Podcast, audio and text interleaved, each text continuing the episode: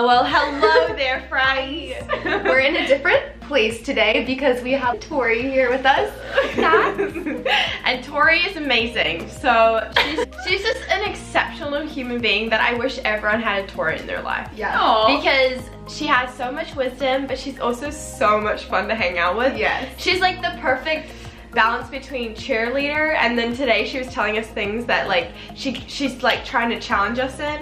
We're like, you're she's cheerleading like the sassy friend who will keep you in check. Yeah, I get a little feisty sometimes. I'm like, oh, sorry. That might have been a little bold. But she's so cute. So when she gives me, like, she's like, Riley, you need to push more in this area. I'm like, but you're so cute. Okay, I can't get mad at you. But I think the cool thing, and Chad and I were actually talking about this, is like, I don't want to say you're malleable, but you're teachable. You know what I mean? So it's like when you ask for advice and we give it, it's like you actually take it. And that's really nice. Like it's not falling on deaf ears. Right, because we were actually talking about this before. It's like sometimes you have this friend that like you love so much and you see them maybe doing something that's like toxic or detrimental and you want to speak into them and it feels like you're just hitting a brick wall. And so that can be really draining too. My mentor says that a great leader always continues to come from a posture of a teachable spirit. And that's so true, like no matter when you go through life, like never losing that curiosity or that teachability. Yeah. Right. Because God is constantly molding us, and even the other day I had this vision of like wet clay. But what if I let the clay of my heart dry up? How much can God mold it if it's dry? Right. But if it's wet, he can like shape it and make it something even greater than what it is. Yeah. So we have some questions. Also, we didn't mention this, Tori got married. Was it? Y'all, it'll be a year next month. This is so exciting. Wow. Her and her husband are, it sounds weird to say husband because most of my friends are like boyfriend. Her and her husband are literally goals. Like amazing. Yeah. She has a YouTube. People need to check out her channel. Yeah. So just quickly tell them what it's about because it's amazing.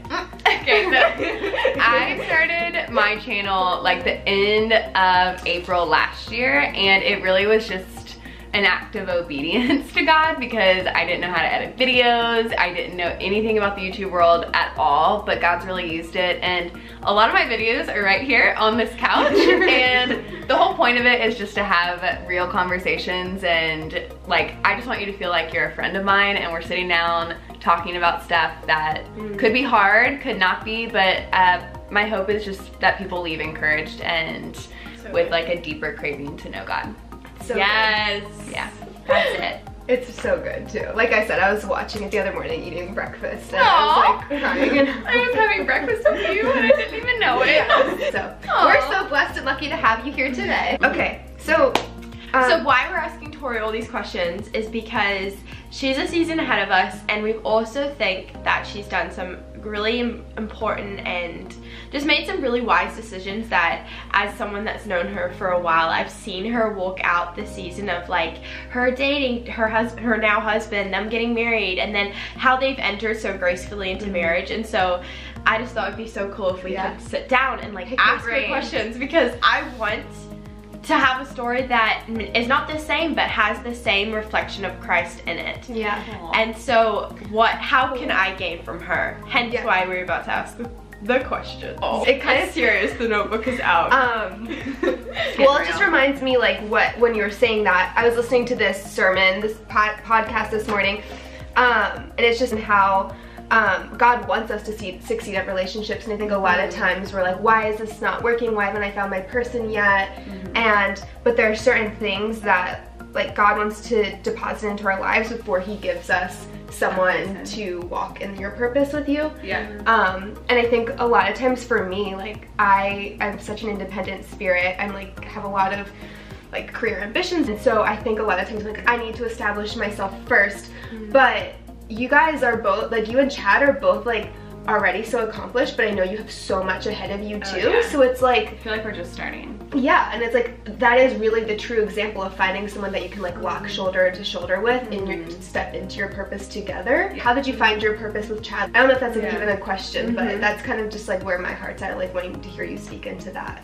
Okay, so I think so just a background story, I had multiple relationships prior to Chad, kind of long term, but toxic, and I feel like when I was in those relationships, my purpose or my calling and like what I wanted to do in the future never aligned with what they wanted to do. Mm-hmm. And when I started dating Chad, what was different was all of our ambitions, all of our goals, and all the things we wanted to do were so similar that like we knew getting together, it would only like, it would be like a springboard. Like mm-hmm. we would propel each other into it because we could build it together. Mm-hmm. And we were really like very intentional about not building anything together until we were married. Like mm-hmm. we wanted that foundation of God, like we wanted that sanctity of marriage before we built anything necessarily together. But it was just like an eye-opening thing when you meet that person who's like so in line with you spiritually. And that's why the Bible says,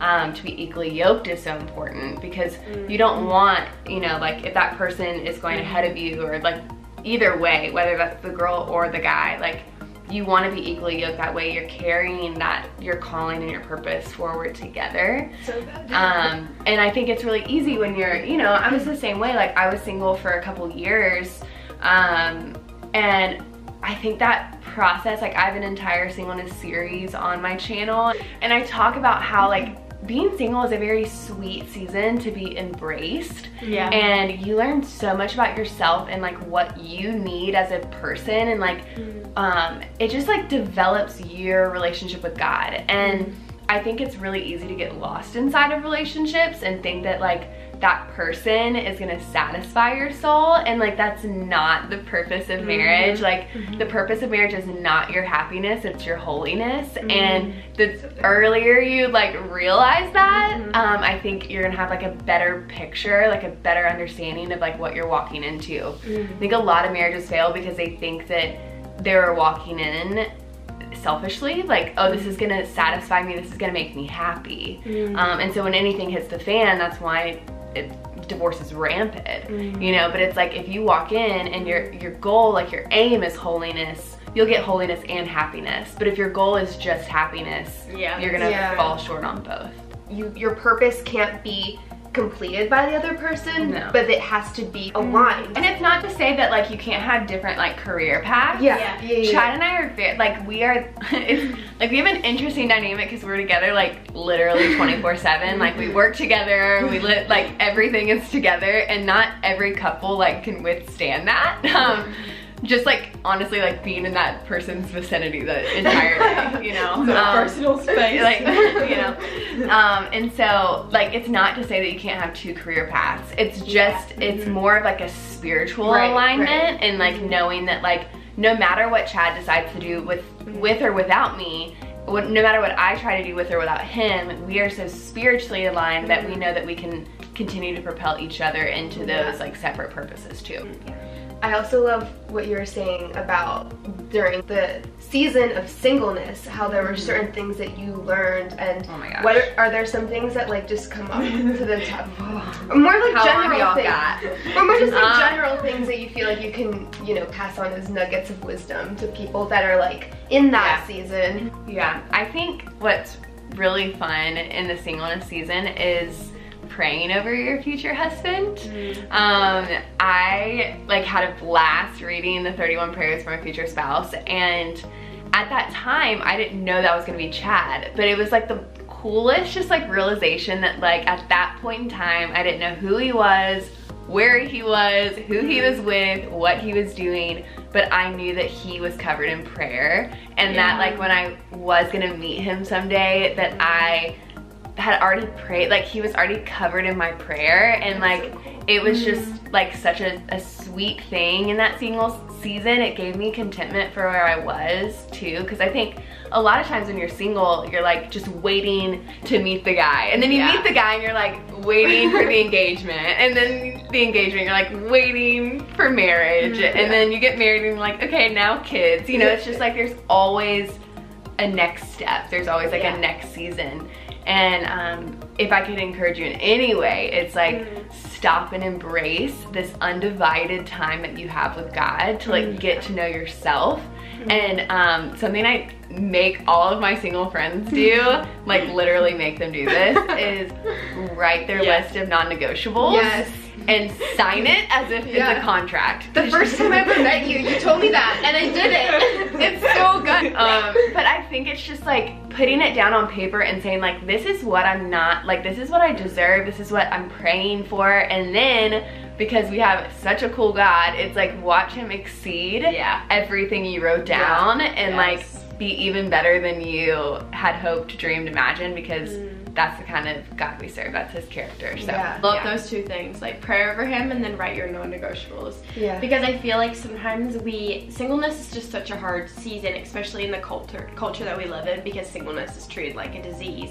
and we like that, you know, like I'm sure if you're single and you're listening to this and you've had that question like, oh, you're still single, or you've had that look. And you know people don't, they think you should be in a relationship.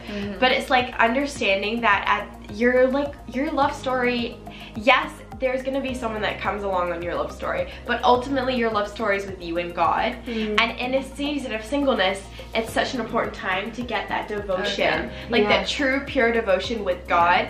Because think about it, like once you're married, and like you said, you're always with Chad. Like there's just, it's just that's it. Like you made that decision for the rest of your life. But in singleness, I'm making a decision to myself first, and in doing that, I'm making a decision to God. And it's such a holy covenant to be under. No, it is. It's like I think the whole thing is like embrace it as a fun season. Like I think everyone in singleness is just like ready to get out of it, you know? And it's like, no, enjoy it. Like it's the last time you'll ever be single, you know? Like I will never be single ever again in my life, you know what I mean? Like, so embrace it while it's here. It's a very short season of time. Like if you think about like your 20s versus your 30s through your 80s, you know what I mean? True. Like it's like a short period of time. Like. And so it's like, embrace it while you have it, like live life to the fullest, go on dates with yourself, like, I don't know. Like overseas trips. Yes, like I did it, you know, like it's just, I think just enjoy it and embrace it, and don't think of it as like, I'm just in this season until I'm in the next one. It's like, no, I'm here. I'm gonna live it up with Jesus, and you know, when my husband comes along, it'll be in God's perfect timing. Right. Well, thank you so much for joining us. And thank you, Tori for your wisdom. Thanks for having me, guys. Yeah. And check out her channel. It's amazing. Follow her on Instagram. All those things. All the things. And just thank you so much for joining our conversation, and we hope that there was something there that you could relate to, or some wisdom. Even when I'm just listening to Tori, I'm like, I've heard this, like some of the things she said, and some of them I haven't, but either one, I'm still learning from them. Yeah. It's so inspiring. So thank you. So cute. And I feel like this is also just like a little like nugget, is it is so important to have people in your life that are a season ahead of you, and to gain wisdom from them and ask them hard questions, because they have something to give. You know, if you're single and there's a friend that's dating, or if you're single and there's a friend that's married, asking them questions, because like you said, what did you say earlier about the, you don't want us to step on the landmines. Yeah. Yeah. I'm like, I've already stepped on them. You don't need to. Like, learn from my mistakes. See you in the next one. See you next time. Bye. Reminds me of the summertime, way back in 2003. I've been chilling on the coast with my